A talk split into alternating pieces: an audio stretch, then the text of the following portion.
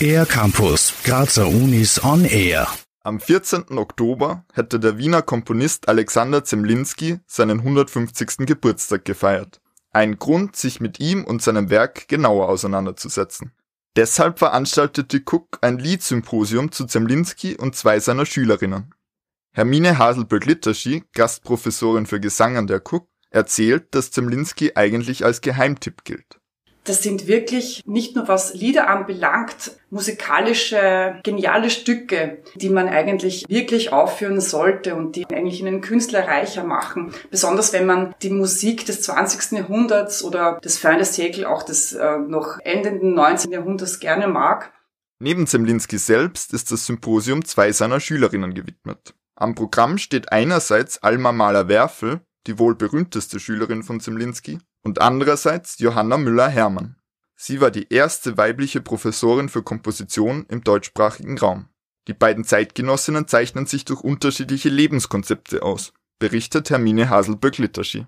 Wir haben hier zwei Komponistinnen, die zu einer unterschiedlichen Zeit komponiert haben. Die Alma Mahler, die mit der Heirat von Gustav Mahler die Komposition an den Nagel gehängt hat. Und die Johanna Müller-Hermann hat dann ja in einem längeren Zeitraum komponiert und konnte ihr kompositorisches Schaffen entwickeln und hat natürlich auch die ganzen Zeiteinflüsse mitbekommen.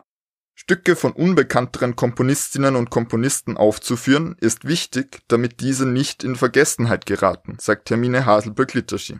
Gleichzeitig kann es eine besondere Herausforderung sein, wenn ein Stück keine Aufnahmen hat, an denen man sich orientieren kann. Anna-Sophia Teil, Studierende an der Cook und Sängerin beim Symposium, erzählt, da ist dann wirklich interessant, wie macht man eigentlich das Tempo allein schon, so diese, diese grundlegenden Sachen. Es steht dann zum Beispiel da nicht langsam.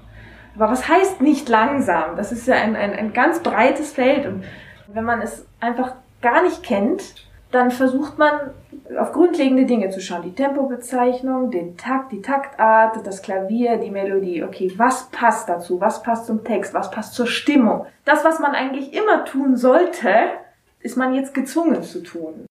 Das Symposium wird aufgrund des Lockdowns voraussichtlich auf Frühjahr 2022 verschoben. Am Programm stehen zwei Vorträge zu Zemlinski und seinen Schülerinnen und ein abschließendes Konzert mit Studierenden der Cook. Anna-Sophia Teil. Das ist eigentlich wirklich ein ganz tolles Projekt, in dem man den ganzen Tag eingebunden ist und eben eintauchen kann in diese Welt und, und sie etwas besser verstehen kann und dann vielleicht auch wirklich die Musik nicht nur hört, sondern im Ganzen mitnehmen kann nach Hause.